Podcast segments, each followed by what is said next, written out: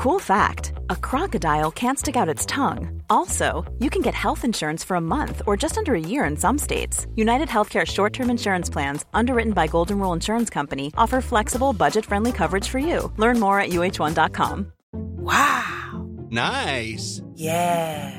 What you're hearing are the sounds of people everywhere putting on Bombas socks, underwear, and t shirts made from absurdly soft materials that feel like plush clouds. Yeah, that plush. And the best part? For every item you purchase, Bombas donates another to someone facing homelessness. Bombas. Big comfort for everyone. Go to bombas.com slash ACAST and use code ACAST for 20% off your first purchase. That's bombas.com slash ACAST. Code ACAST.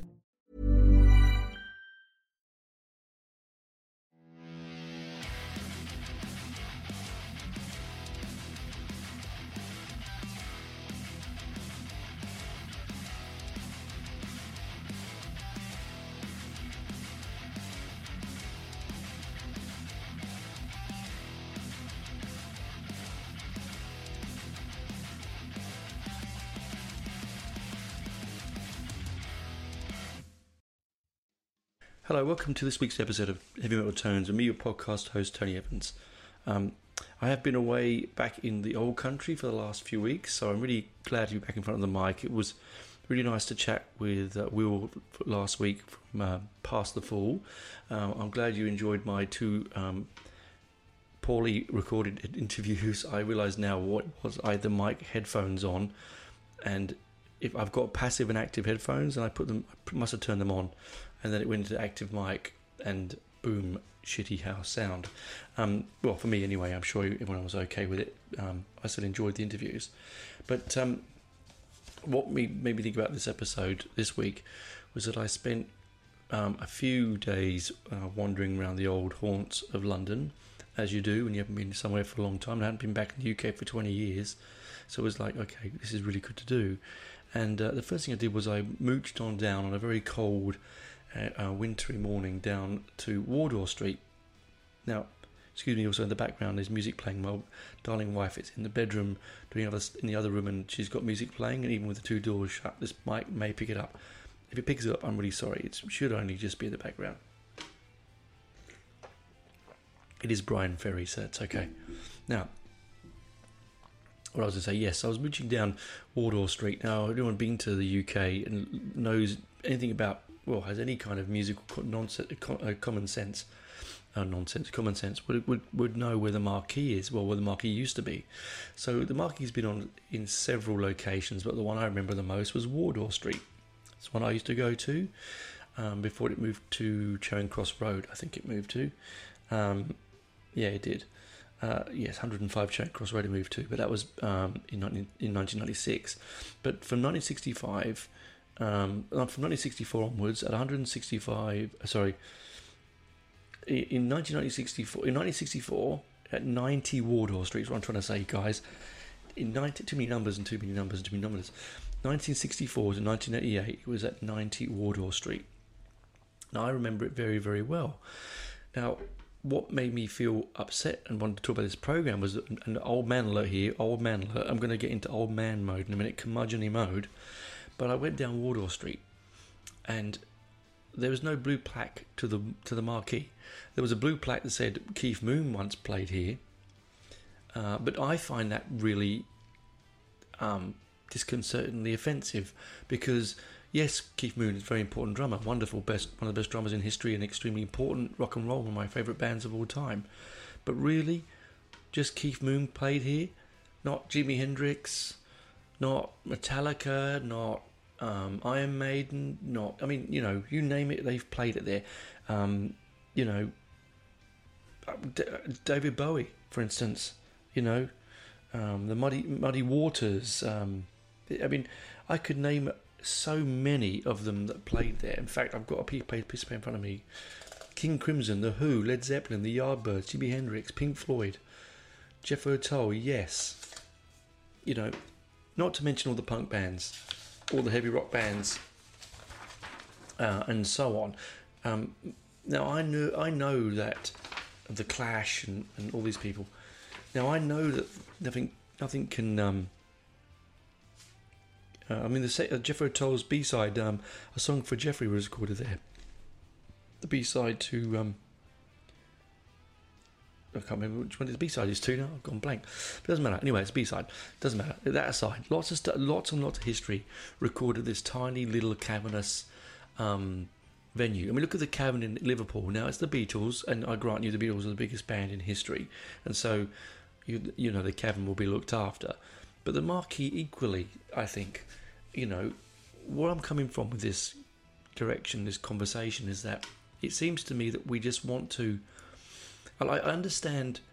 Um, I understand progress, you know, because I mean the, the marquee had to move, and it moved. It moved to Charing Cross, and it moved from Charing Cross to Leicester Square.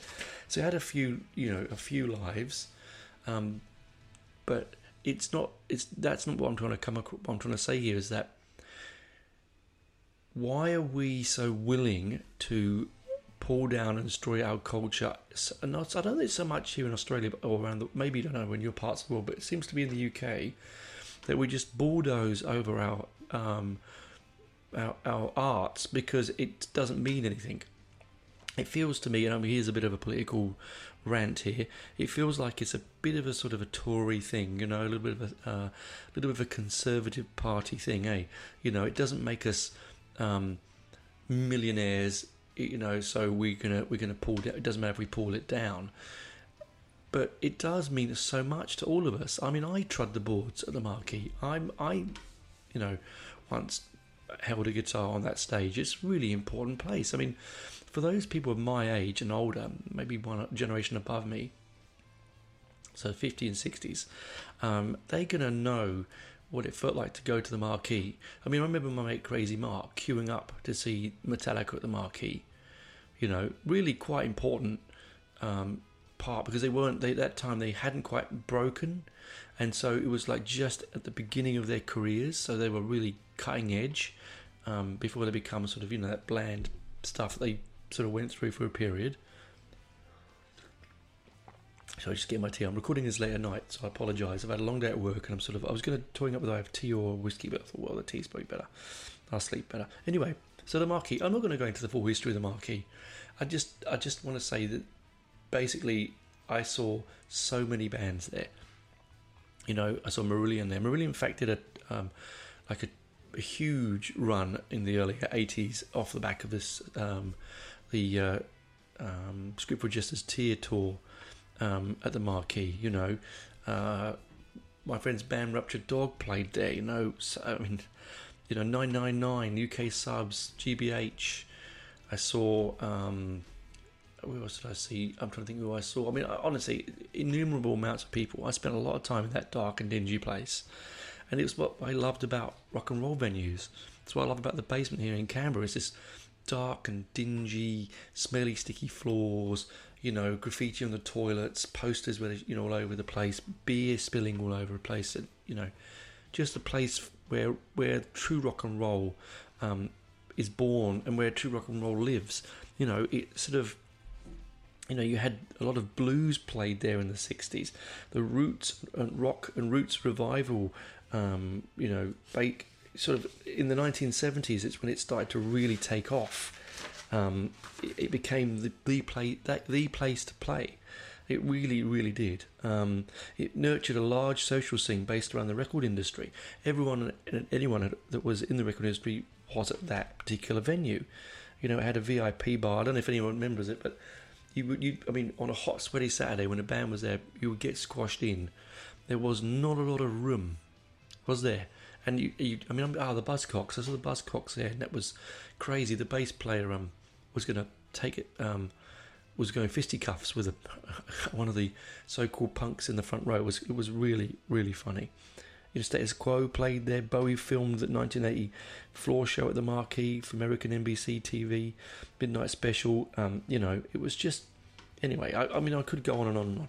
What I'm saying is where where I'm coming to on this. I mean, XTC, um, as the Buzzcocks, X-Ray Spex, Eddie and the Hot Rods. I mean, it became really. I mean, even though it was known for its heavy rock stuff, it was really known for the punk stuff. The Stranglers, Generation X, London, the Police. You know, um, the Joy Division, the Sound, the Cure. Roy, Ga- Rory Gallagher. You know, all these people, um, all our heroes, played there. So, what I mean is, when we when you can't stand in the way of progress, right? Progress is progress. I really get that, and you do sometimes have to expand and grow and move, and that's also good as well. And and venues do come and live and die, and it is a sort of like the music industry, I suppose. Live music venues are like the music industry; they'll swell with periods of of of, of glut, and they'll and they'll shrink in periods of drought. Um, you know, and that drought usually is now down to the the uh, modern way we consume music. Um, our, our downloads, internets, and so on. So we don't need to reach out and go to live acts pardon me, as much as we used to. I'm sure there are still scenes around in London. I'm sure. I mean, I do know that that the that the um, Camden Town is still very live. You know, the uh, World's End and so on. It, it um, it's still very very um, the Camden Palais and so on. It's still very vibrant. Not everyone, you know, that's not, you know, it's not a scene for everyone, is it? I do. I remember when names would change but stay the same. Like I was, I went to the, um, I went to the Mark the Hammersmith Odeon while I was over in the UK to see Musical Box do the whole of uh, A Lamb Lies Down on Broadway, which is brilliant. But it's called the Hammersmith. It's called the Hammersmith um, Eventim. Now it was the Apollo before that. It really doesn't fucking matter, does it? It'll always be the Odeon. You know, it was the, start, the scene of my very first ever live gig. Seeing Black Sabbath, it was it was the Odeon. It will always be the Odeon. In fact, it was weird when I went there. It felt like the train station was closer to the venue than it used to be. I don't know in 20 years whether that's been built up and moved closer. I, I don't know. But it was still the same place. It still had the same toilets at the back where I threw up. It still had the balcony in the front where I actually when I chucked beer over the top of it. It still had all those nuances. Just they change the name. The beauty is it's still the same, right? You know, same shit, um, same smell. But unfortunately, um, that's not always the case, and the marquee was a one classic example of it. I do remember roughly when I went back in ninety, um, in two thousand and three, the last time I went back before the last this last one, and it was it had been a gay nightclub for a little while, which I thought, hey, great, that's positive. That doesn't matter. Music's being played here. That's a positive thing. I don't really mind as long as there's live music coming. But it, no, no, it was it had died really around then anyway. But it just felt very sad. I just I felt this real sense of despair and sadness that there wasn't a big sign saying here once Hendrix played his first London show or here is where Maiden's you know um, sold out prior to signing to EMI. Um, you know, all this sort of stuff. I mean, pubs where these bands played, they they come and go because pubs are transient and are not known as musical venues, right? You know, Coach and Horses and stuff like that, where Maiden played and um, where the Stranglers played. And all sort of, it really that's fine because they're just little stingy stages at the behind the back of a pub where a publican is trying to make some extra money on a Saturday night, get the crowds in. But when you've got actually a musical venue designed for musical shows, then it is sad when they go. Now, is it an old man thing to think? You know, uh, it, am I just being nostalgic? Uh, probably am. You know, I probably am. If you think about um, the, the generations now. I don't think the generations now will have that nostalgia, but they will eventually, because there will be a time when venues that they went to no longer exist, and you will walk past there like I did, um, with a sort of sense of sadness and and depression. Really, I did. I had good thoughts because I thought of the things like I went. There was a now I don't know if any of you guys are going to remember this, but there used to be a nightclub down. Now I couldn't tell you the name of the street. We took a photograph of it. I can't remember the name of the street, but it was you. You could you walk down it as you, a street that goes towards the, te- the British Telecom Tower, um, and it used to be a club they called Los Lobos, and it was a Mexican club. And you'd go there and you'd buy very heavily priced tequila off from semi-naked um, bartenders, um, and you did it because hey, you thought that was you know that was the you know you were young and you didn't know any better. Now it would get cancelled, wouldn't it? Because it wouldn't be allowed. But back then, you know, and that wasn't there either. That'd gone. I mean, obviously, that sort of thing will come and go because, again, it's a nightclub and musical cha- tastes change, don't they? And and concepts of that change. But still, that that side, it was just a really strange day for me. Um, but the marquee. Now, is there any other venue, honestly, apart from the Hammersmith Odeon, any other venue that really sticks in in the mind of the musical fan of our genre, of a metal genre, of punk and rock, as much as the Marquee? Everyone has heard of the Marquee, haven't they? I mean, the Who played there before they were signed. I mean, this is an extremely important venue, and we have just culture vulture ruined it, haven't we? We've just destroyed it. Instead of getting a government backing and being, you know, registered building, this is a, a, listed building, you can't build over it, you can't build in it, you can't do it. No, no, no. Um, the, the mighty pound, and so it gets moved because all to do with like licensing laws and things like how ridiculous um, zoning laws, and so it gets moved to the centre of into Leicester into Charing Cross Road. Well, I also had good experiences in the Charing Cross Road version of it. I did see a fair few bands. I think the last band I saw there was the UK Subs um, with GBH. I think I remember taking Karen to see that gig. Yeah, that was a good gig. That one. Um, you know, and it was again. It wasn't the best venue. It was a bit. Sm- I think if it could be any smaller, I think it was. Those who can reach out and tell me if they remember when it was in Charing Cross, but I remember it being a slightly smaller than the than the marquee on Wardour Street. But again, no plaques anywhere. And there's a good reason why in Charing Cross Road because when I went there um, again a few weeks ago, um, it is completely changed, completely redeveloped, completely different.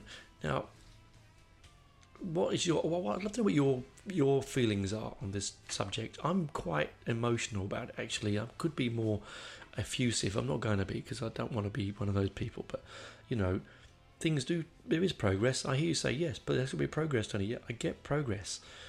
There's progress, and there's progress, isn't there? Right? There's tearing everything down and completely forgetting it. And then there's being irreverent and saying, "Well, this be this." Do you know?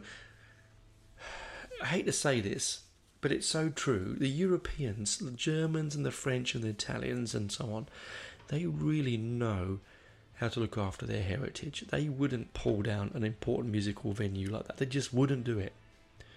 It would it would be it would be something that would be revered and looked after, and the government would pay for that place to be open. And they, even if it was, you know what, they could have turned that little venue into a museum. You wouldn't be much, but you I would pay good pounds to go around that to you know to look at donated drum kits, donate guitars, photographs of gigs, go into the hallowed back room where all the graffiti is. I went in there, you know, uh, and I wouldn't, and I'd keep the dank people, the dank. Um, you know, they got don't get rid of the dank. Keep the darkness, keep the stickiness, keep the, you know, the the the spirit and fire of rock and roll there, and I, it would make a good little museum. And you know what? I reckon you'd get you would get droves of music nerds heading to the marquee, and every now and again you could you could put on a like a you could have a TV screen, right? Like imagine like a film little film theater at the back, and every now and again you could put on because there's lots of live videos, lots of live gigs with film there. You could play for a certain fee, entered in in quadraphonic sound with the smell of the venue. You could pipe in noise of the crowd, and you could have them playing a live, you know, a video of one of those gigs, and they would people would pay top dollar for that. But these people don't want to think this way, right? You know, oh, we, will we'll we'll preserve um, this mouldy building where someone who is completely irrelevant, you know, 400 years later, and I love history, don't get me wrong, but you know, let's keep that. But no, we won't. We'll, we'll it's like um, it's like I love archaeology. I'm a big fan of archaeology. And I would love to have been an archaeologist in a different life. Um, and you know, we um, study, you know, Neolithic and Paleolithic and um, Romans and Saxons and uh, all, all that stuff, but we don't look at you know wartime archaeology, which is disappearing very very quickly because it's not relevant. It is bloody relevant, and it's and it's more relevant now than ever before. And I think it's the same with the, these music venues as as the music industry's um, history is crumbling before our eyes. Um, should we not have some kind of where place where people of our generation and then maybe even our kids who we could you know um, educate um, we could take there and I think that that is a, would have been a great idea the marquee and as I said brilliant you know you could have that venue and you could have those little gigs on video and pay that you know 10 quid just imagine you pay 10 quid which is like since I've been back that's pennies or 10 pounds for those from uh, that aren't you know less posh than more posh than me. Ten quid, ten pounds, whatever. Five dollars, whatever you whatever it is. You'd pay your fee, you'd sit in there for the afternoon or the evening. You could do record launches. I went to a fantastic record launch um, with Steven Wilson um, and uh, Stephen Morris from the Joy Division uh, at the brilliant record store in the East End of London at um, uh, Beggars Banquet, and it was just, you know, not sorry, not Beggars Banquet. That's a different, a different place. God, I'm seeing rambling. Um, no, not Beggars Banquet. Rough Trade East. It was Rough Trade Records, um, and no, oh, I don't want to say Beggars Banquet. It was a punk label. Rough Trade East, and it was amazing. Right, it's a record store where, and we all sat down. There's about thirty of us, and we I was dutifully near the front of the stage and listened to every word that Steve met, talked about, and both the Steves and John, the, the curator of the album. It was basically it's his album um, of progressive, uh, compilation of his his favorite progressive new waves and um, punk records, but more in a progressive sound. And it was just it was unbelievable. Um, there were all there were all these Illuminatis there. It was great. Like it was faces, a place to be. It was wonderful, and that's the kind of thing you could do. You could do there, right? You could have record launches and then chats. You could have um, all sorts of stuff that you could do in that venue, and I'm sure that it would make money. It it would make money. I think people are just so short sighted when it comes to this stuff, you know. But anyway, where was I when they were pulling it down? and stuffing it with a nail salon or a bloody Costa Coffee or Pret a Manger, whatever the vacuous thing that they want to do in London these days. Um, but you can still get corners of the world like Rough Trade Records East and things like that that are full of these music lovers. And it was a great. We sat there. It was about thirty of us, and it really felt. Um, I actually picked up a, a signed test pressing of the album. It was great, but um, you know, it was a real sense of music nerds, it's the wrong term, people who love music, music lovers, getting together and, and, talking about music and in a different way that was, and it was more, I hope like, like this, but like this show, like I try to be a little bit more, um, a little bit more in depth, a little bit more interesting than just, hey, that sounds good sound, man. You know, it's, it was, it's a little bit more esoteric, I think is the wrong word. Probably the right word, but also the wrong word. Just more to get your teeth into, you know what I mean? and and and this is the sort of thing that when like we've got record store day coming up on April the 22nd which I'm really excited about and this is another thing that that sort of thing is important that we keep that going but again that's another episode another story but another thing that I found in London that really deserted my made my heart sink was I couldn't find a decent record store nowhere absolutely nowhere you know I had to travel I look, I googled it, and I'd have to travel into right into the east end of London. Um, I didn't mind that because one of my favourite fish and chip shops. Uh, I don't eat fish or, or meat, but I do love chips, and they were Peppy, Poppy's Chip Shop um, in Spitalfields is a place to behold. Anyway, um, you know, you couldn't, you can't get a decent chip in London anymore. You can't get a decent curry in London, which is really outstandingly outrageous, and no record stores. So it was just very strange. I'm not trying to put you off going to London. London's a bloody amazing place. I mean, it's um, it's, it's the cent- cultural centre of the world, in my opinion. But it it's just changed a bit for me, and the little bits I was looking forward to weren't there. I was only there to look after my father. I wasn't there to party up, but it was nice to get away and do things. And that was one of those things I didn't, couldn't find. I had to travel to the East End to get a decent ship. That is weird. Um, anyway, no record shops. Couldn't find one. Now, maybe I wasn't looking hard enough, maybe I didn't have time, but did I, in the one or two days I had spared to myself when after I was looking with after dad, I didn't have the time to go, you know, all that way. And I, I went to Camden Markets and did, there was one or two there, but they were typically overpriced tourist uh, vinyl traps, and I don't like that sort of stuff. I'm anti against that, really. Don't tell me you want to charge me 40 quid for a dodgy copy of um, um, Still Got the Blues. It was issued, you know, not even a special edition, just a really thinly printed um, reissue. In fact, I think it wasn't even a first issue. But anyway, that aside, that aside. So that was the marquee. One of the venues that upset me. Um, I've got one that upsets me even more when we come back after the break. Now, I don't. I'm not trying to bring you guys on a down. I'm just trying to say that hey, it, what's happening to our cultural heritage, where is it, and why is it happening, and it shouldn't happen. And there are ways around fixing these things. Renaming is fine. Calling the Apollo the Eventim, calling the Hammersmith Odeon the Eventim, or the Apollo doesn't matter. It's still the same fucking building. It's still the same history. It's still the same heritage. It's just a different wrapper, right? Anyway, um, I'm gonna have a break now. I'm gonna warm my tea up, and I'll see you on the other side. Bye for now, guys. This is Paige, the co-host of Giggly Squad, and I want to tell you about a company that I've been loving, Olive and June. Olive and June gives you everything that you need for a salon quality manicure in one box. And if you break it down, it really comes out to $2 a manicure, which is absolutely insane. It's also so easy to get salon worthy nails at home with Olive and June. The difference between how your nails used to look when you did them yourself and now with the Mani system is a complete game changer. The best thing about Olive and June too is it's a quick dry. Dries in about one minute, lasts for five days, and full coverage in up to one to two coats. Visit oliveandjune.com slash perfectmani20 for 20% off your first system. That's oliveandjune.com slash perfectmani20 for 20% off your first system.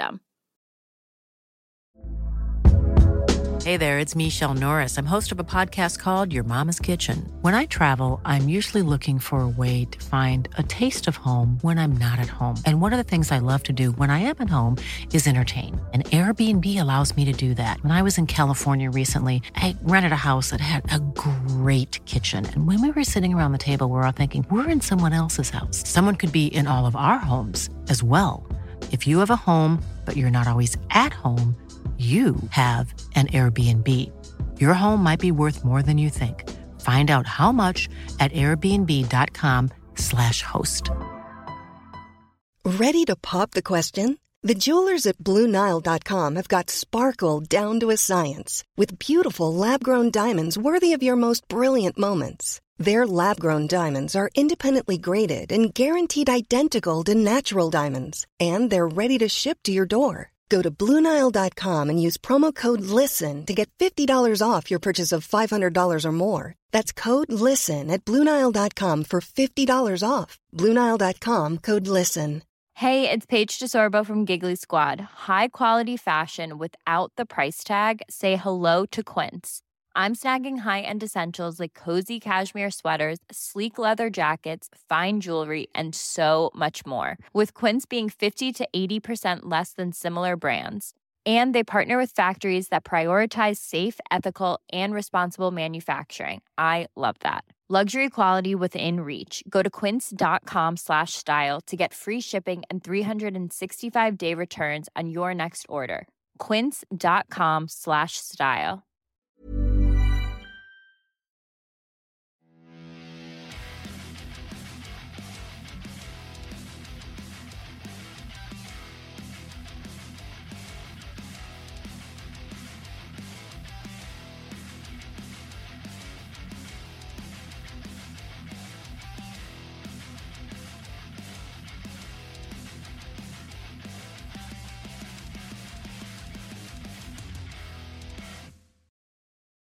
Welcome back, guys, to part two of Heavy Metal Tones. Uh, I walked down memory lane, re live venues, and how it made me feel a reaction. I did do a uh, a TikTok. You know, I'm down with the homies um, videos, as you might see if you go to my web my Facebook page, and uh, I did discuss this. Now, the second venue, actually, the, the I knew sort of the marquee had gone. That wasn't an issue when I went back. That was the blue plaque that upset me. What really, my if he also, by the way, sorry, in the background, my wife is now singing "Bang a Gong" by uh, uh, T Rex in the other room. So uh, if he comes through now and again, I apologise. I doubt it, but anyway, that she's having fun. So yeah, so the um, the the one that really hurt the most. Now, renames as said doesn't bother me. Like you know, I had a lot of fun, a lot of venues. That I remember when it used to be the, uh, those old my generation older remember the Kentish Town and Country Club. Then became the Forum. I think it's still the Forum. I could be wrong. I didn't go looking for it to be honest, because I only ever used to go there if there was a gigs on. And again, I saw Stiff Little Fingers, Fish, Marillion, The Damned. Um, I made a lot of punk stuff if I have to think about it. Most of the metal stuff I saw was usually in the smaller venues, maybe in things like uh, maybe, maybe in things like um, uh, sort of local pubs and stuff. Um, big acts were usually in big venues like, you know, the um, Wembley Arena and things like that. Anyway, I got off the train at Tottenham Court Road, and those that know London will know where Tottenham Court Road is. Tottenham Court Road. Now there an there's been a vast expansion of the underground system in London since I've been there, and of course because London is expanding, um, and has a very large population, and so they need to get their population around the city, and it is an amazing, the greatest underground system in the world, the greatest mass transport situa- uh, um, system on the planet. New York, you can fuck off. London, it definitely is. I had people had big arguments about London, New York being the, the best. It is not. Clearly not. London is the oldest and the most extensive. You can get from anywhere to anywhere quickly in London on the underground and safe and extremely affordable if you live in the city. Not as a tourist, I found it a bit expensive, but um, you know, weird calling myself a tourist in my own city, but it, I was, and I am. And I got off at train, Tottenham train station. Now, they just recently built this new wonderful train line that goes from Heathrow all the way out to the sticks, the other end, called the Elizabeth line. It is beautiful. It is swish, clean, bright, fast, safe, and it just gets you there. You can get on at most Elizabeth, like Tottenham Road Station, and be in Heathrow in 15 minutes, 20 minutes max. It's it's really really good for international tourists. Um, but when I got off, I went, oh, you know, I looked over the road and there's the Dominion, and that was a theatre that I saw many great live shows in. Time the musical, I saw Phil Cool, the comedian. Those that don't know um, who Phil Cool is, um, well, look him up. He's the Paul Funny Faces. Anyway, fantastic, fantastic, fantastic times. And I uh, oh, well, okay, that's still there. And I turned around and I walked up the road and comic book shop that I used to go to a lot. That I used to go to back when it was on Denmark Street, Forbidden Planet. That's gone. I thought, okay, COVID and things like that. You know, okay, you know, changing tastes of of of um, people don't want comics anymore and all that kind of stuff. Anyway, I turned to my left and looked straight up Tottenham Court Road, and what did I not see? What I didn't, what I did see was two dirty, great, big, modernist, uh, millennium style uh, glass and brick buildings that look like they should be in Japan or New York. Big, you know, 50 foot video screens flashing images of Cartier and Tiffany and whatever flashing itself up there. And I looked over, and there, what was a completely obvious that wasn't there was the Astoria. Now, the Astoria means a lot more to me than the Marquee. The reason the Astoria, I'm going to get some paper here, Russell Russell, quality radio, quality pro, quality. Listen to this, listen to this. Oh my god. where was my Astoria? Um, that's it, separate paper. The Astoria means a lot to me because it was my a formative venue. I went there when I was in my when I was 17 to a nightclub. Um, I think it was called the Spider Web. I still again I'm vague, right? I can't find the information on it online. It was a heavy metal nightclub. You had to be 18 to get in because there was alcohol served. I was 17. I blagged myself in with my much older mates. I met lots of girls there, scantily dressed in all sorts of risque. Um, most of them were barely dressed, to be honest. It was a it was a fantastic, test, fantastic night. I couldn't afford to drink a lot, so I'd buy one pint, make it last the evening. I was lucky; someone else might buy me one, um, or you know, you know, you might take some kind of substance that might make sure you don't need to have alcohol. Um, I'm not condoning that. We just did. Now, the Astoria, the 157 Charing Cross Road. Originally a warehouse in the 1920s, became a cinema and then a ballroom, then was converted to a theatre in the 70s and reopened in the mid 80s as a nightclub and a music venue.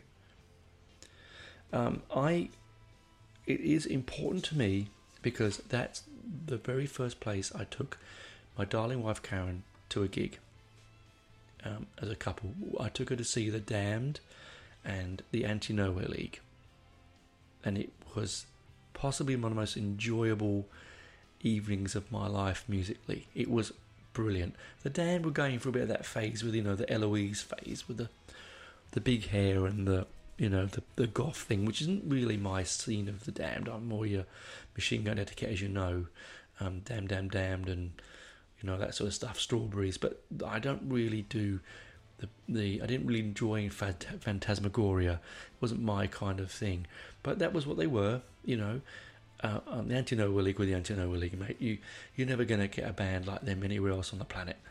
Um, if you don't know who they are, I'm not going to explain to you.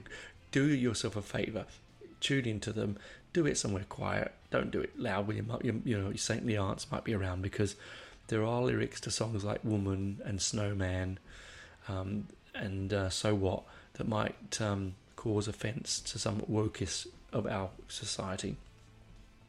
Anyway, that aside, um, it had a beautiful theatre front, just like um, you know, like an old cinema. It had a hoarding, and it was it had neoclassical architecture. It had two levels. You had the balcony at the top. I remember sitting behind this guy. Karen was, I think at the time, was pregnant. We went there for the second time or third time, and the guy behind, in front of us, had, this, he had a toy. New, I think we were seeing the Stiff Little Fingers and he had a huge Mohican, and he was we had a toy dolls shirt on it, and I love the toy dolls, and uh, all I could think of in my head was that song "Nelly the Elephant." You know they did, and um, again, you YouTube that absolutely brilliant fun, but yeah, it's so really important, personal to me, right? Personal to my my development, my life, my personal development, my relationship, and my music development. I saw what Kerrang called the greatest gig of all time, which was Killing Joke in 1994. Um, and it was on the back of the Pandemonium tour, and it was to say life changing. It's really twee and overused, but fuck, it was an amazing gig. It, I like with all Killing Joke gigs. I don't remember the start, don't remember the middle, and don't remember the end. I just get into a trance and get into this rhythmic moment, and it's and it's it's over. it's a mixture of tribal dancing, head banging, pogoing, um, punch ups, and spinning around, and, and uh, it's what it was just it's everything. I'm not I, you know I've already described how much I love that band, but amazing, right? Um, absolutely amazing. It had it held between 1600 to 2000 people, and it officially opened as a musical venue in 1976. It says here on January, and it closed on the 15th of January 2009. Now, listen to this for a list of. Um, listen to this for a list of live recordings that was made at the Astoria. Okay, I'm going to put out a lot of them, so hold your horses. This could get a bit boring. Generation Generation X um, recorded one-off concert performed at the venue on the 20th of September 1983 was filmed by Chrysalis Records, Jamiroquai, The Smashing Pumpkins, The Cranberries, Um, I've got here New Model Army, The Darkness, Metallica, Uriah, Uriah Heep, Twisted Sister, Meta, uh, Marillion, Dio, Black Label Society. I mean, Deep Purple, Steve Vai, Diamond Head. Uh, but just a few. I'm just. I'm, I'm literally just sort of picking. Um, sorry, it's been, You know. Um, I'm putting this off. See how professional I am. Okay. Um, Tangerine Dream, Nirvana, um, Black Stone Cherry. That might be Giant, Slipknot. You know. And here's the sad. Here's the sad bit, guys. This is the bit that really I find okay. So in June 2006, the Astoria was sold by Cam- the Campio Holdings to property group Derwent Valley Central for 23.75 million. It was rumored that the buyers were planning to convert the site into a combination of shops, flats, and offices. Oh, a shiver just thinking about it. Taking advantage of the increase in property prices due to the forthcoming 2012 Olympics. Yeah, fuck, cool. On the 13th of August 2007, which is my darling daughter's birthday, um, Festival Republic sold most of its venues and rights to the name to the name of the Mean Fiddler. Now, the Mean Fiddler was a venue that in um, in North London or uh, West London might be. Where is it? North. It's it's in How, Harlow anyway. Um, well, the Mean Fiddler. I here go live. Here is with you live. Willesden, I think it is. Sorry. Yeah, the Mean Fiddler. Um, the Mean Fiddler typed in the mink fiddler into my. Uh, uh, where was it? Okay, here Irish pub, right? Yeah, yeah, I don't know. Okay, Royal Oak. Sorry, yes. Anyway, I think that's what it is. I'm, I'm gonna. i will do more research, put in the notes. But anyway, the Mean Fiddler was a venue that I used to go to. Again with Karen, it's still there. It's fantastic, great music. But anyway, it was sold to the Mean Fiddler um, group, and it, and, it, and it retained the Astoria and the Mean Fiddler, which reverted to the old name of the Astoria 2, generally known as LA2. I remember that because I remember Killing Joke playing LA2. And in 2008, it became known as the Astoria would be demolished to make way for the Crossrail Link. So the Crossrail Link is the great big new underground, as I mentioned, the Elizabeth line and so on. So the Mean Fiddler owned it and sold it with the almighty pound. Now, yes, they would have done their checks. They would have said, right, here is where we're going to put this fucking great big train station, so we need to remove this. And it's a dank old venue no one cares about. Wrong on so many levels. Um, of course, it's something important. Look, I mean, just I just I just run off a list of quickly off top of my list of things that were recorded there live. You know, again, it also had that amazing sense of rock and roll because it was like again like an old theatre. Everyone's been to Sydney here and has been to um, the um, the um, the venue in Sydney, which eludes my brain because it's late night now. Um, but anyway, there there's there is there is a venue there that's like an old cinema. It's been converted. Again, sorry, brain fuzz, stupid. It will come to me in a moment, and I'll reply, and I'll tell you. Anyway, those kind of venues that are purpose built, repurpose built from um, from theatres. And again, the Enmore is another one in Sydney. Um, you know, they, they, they purpose built them from theatres with because no, one go. Their live theatre is a dead art to music because it's it's an easy way of making money because instead of having to set a theatre company up and sit them there for weeks, you can bump in and bump out a show every night, and each night has a different audience each audience has a different way of spending money, more merch dollars, more alcohol dollars through the through the, through the bar, whatever. It's an easy thing. It's easy conversion. Look at the Hammersmith Odeon. It's the same thing. Okay, so um, the point is, what I'm saying is, wrong on so many levels. They didn't need to do it. I'm sure they could have found a different route, but it wasn't important enough, was it? It wasn't it wasn't a listed building yet. Had that been listed, they would have rerouted that somewhere else. Now, yeah, it takes more time. You might knock down a different building, which again might also break someone's heart. But I'm talking about the way that, um, the way that, that I feel. Read this because it's important. I don't have that. I can't go back now with Karen and say, "Do you remember this? Remember we go in let's where we saw the Anti Nowhere League in our first date?" No, no, can't do that. because it, it's no longer it's destroyed. And you know the, the sad thing about this, until I did research, I was so adamantly one, um, in awe of this new um, Crossrail link, this amazing new train line, because I grew up on the Northern Line, which is a shithole of a of a train line, dirty and old, and the carriages are all, you know, I'm still still the same when I left, the same they are now. Um, this new train system is fantastic, and being a non, you know, a non-driver and a user of public transport, I found it really lovely. But then I now have this bittersweet annoyance because I don't have my nightclubs that I went to and you know took illegal substances and drank underage and listened to heavy metal and you know um, pounced around like an idiot um, in my youth. I don't have that. I don't have the that, that seat that I sat there. I, I tell you why. It also came back to me. It was when I went to see the Lamb Lies Down on Broadway gig at the Hammersmith Odeon. There was a guy next to me, and he goes, "Look, do you mind? I'm just going. I'm just going to look after my goat. I'm just going to go up up the stairs." And he went up to the top of the venue, and he sat down in one of the seats, and then he sat there for a few minutes. He came back, and he had a tear in his eye, and he goes, "You know what?" He goes, "I don't live in in London anymore, and I'm back here for a few days, just feel like me." And he goes, "That's where I sat in 1977 and saw the I saw Rush in that seat." And I thought, "Fucking hell." And I looked up and I thought, can I see the. There it is, there's the seat I sat when I went and saw Black Sabbath. Um, and that, you know, that one act, that one moment for that middle aged man, that older man, for him, you know, because we're all aging, right? And so, you know, we don't we don't have the we don't have youth on our side, and so we, we do look back. As you get older, you look back. You don't look forward. You look back because looking forward as an older man means that the the chasm of, of, of your demise. But looking back is is is memories of your youth and and forever past, right? And you look back.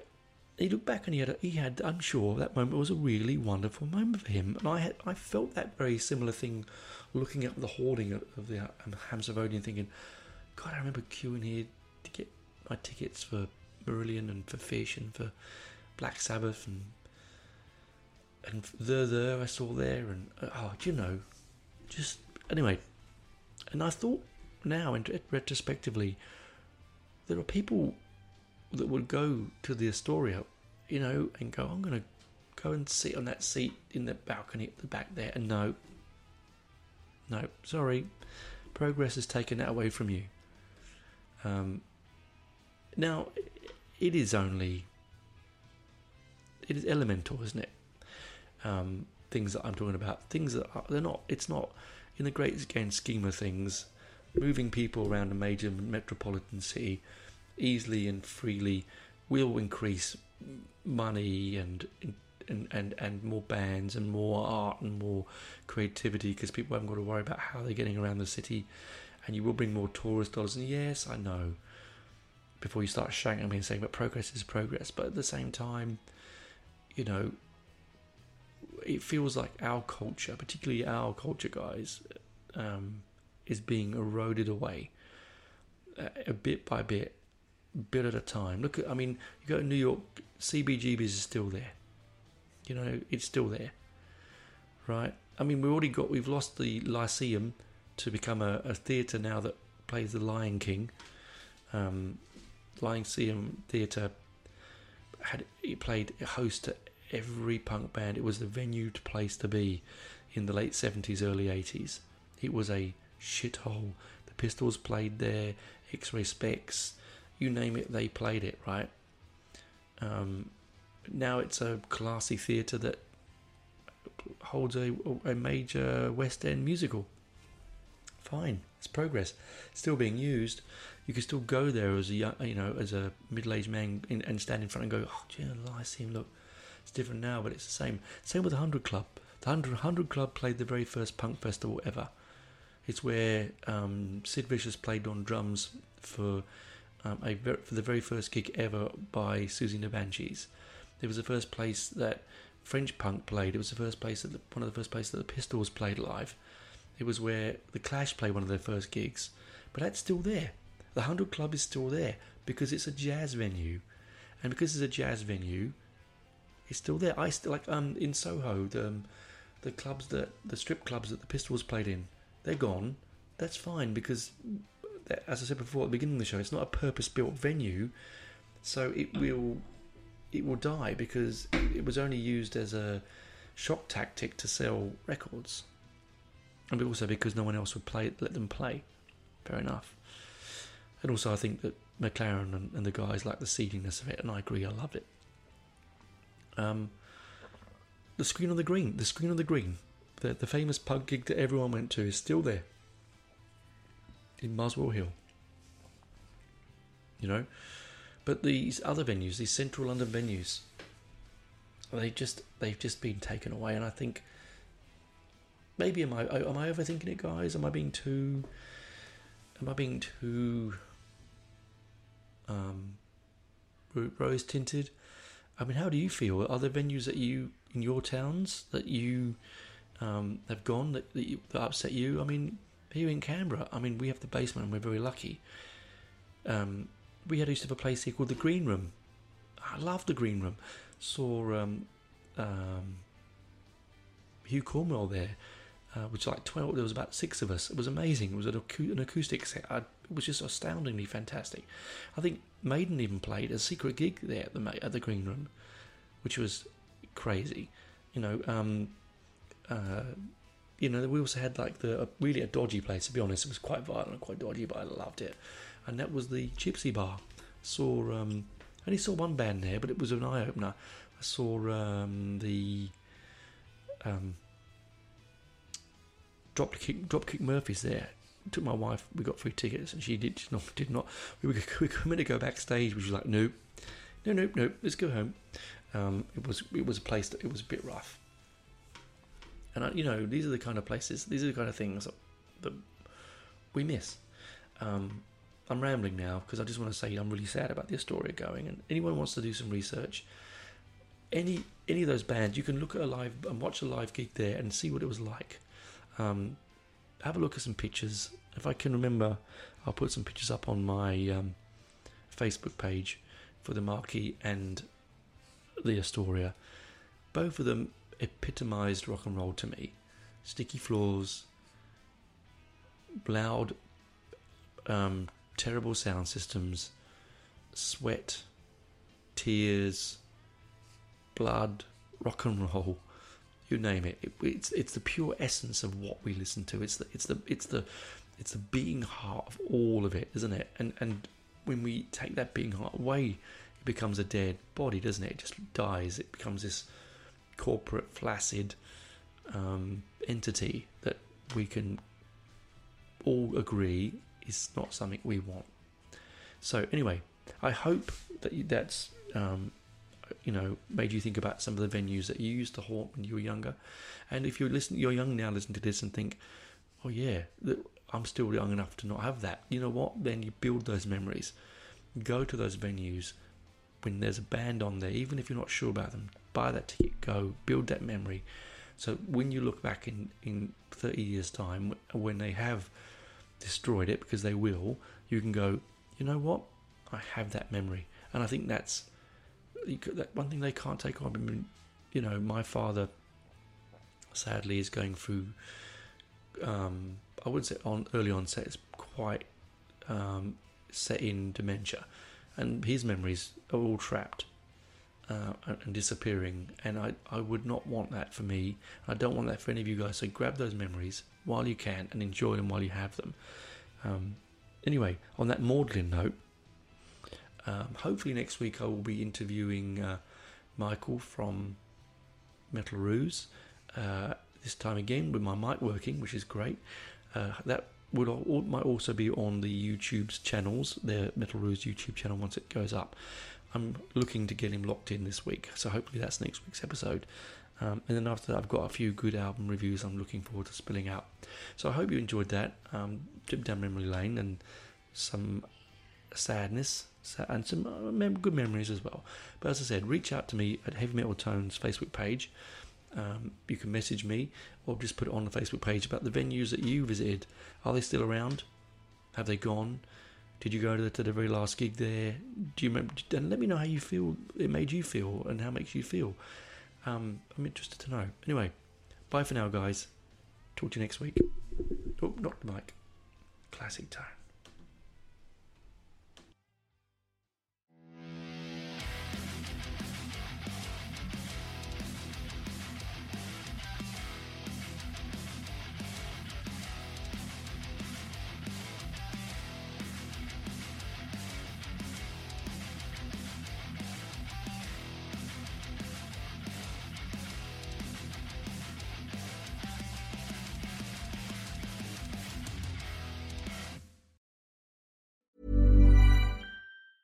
Planning for your next trip? Elevate your travel style with Quince. Quince has all the jet setting essentials you'll want for your next getaway, like European linen, premium luggage options, buttery soft Italian leather bags, and so much more. And is all priced at 50 to 80% less than similar brands. Plus, Quince only works with factories that use safe and ethical manufacturing practices. Pack your bags with high-quality essentials you'll be wearing for vacations to come with Quince. Go to quince.com slash pack for free shipping and 365-day returns. Even when we're on a budget, we still deserve nice things. Quince is a place to scoop up stunning high-end goods for 50 to 80% less than similar brands. They have buttery soft cashmere sweaters starting at $50, luxurious Italian leather bags, and so much more. Plus, Quince only works with factories that use safe, ethical, and responsible manufacturing. Get the high-end goods you'll love without the high price tag with Quince. Go to quince.com/style for free shipping and 365-day returns.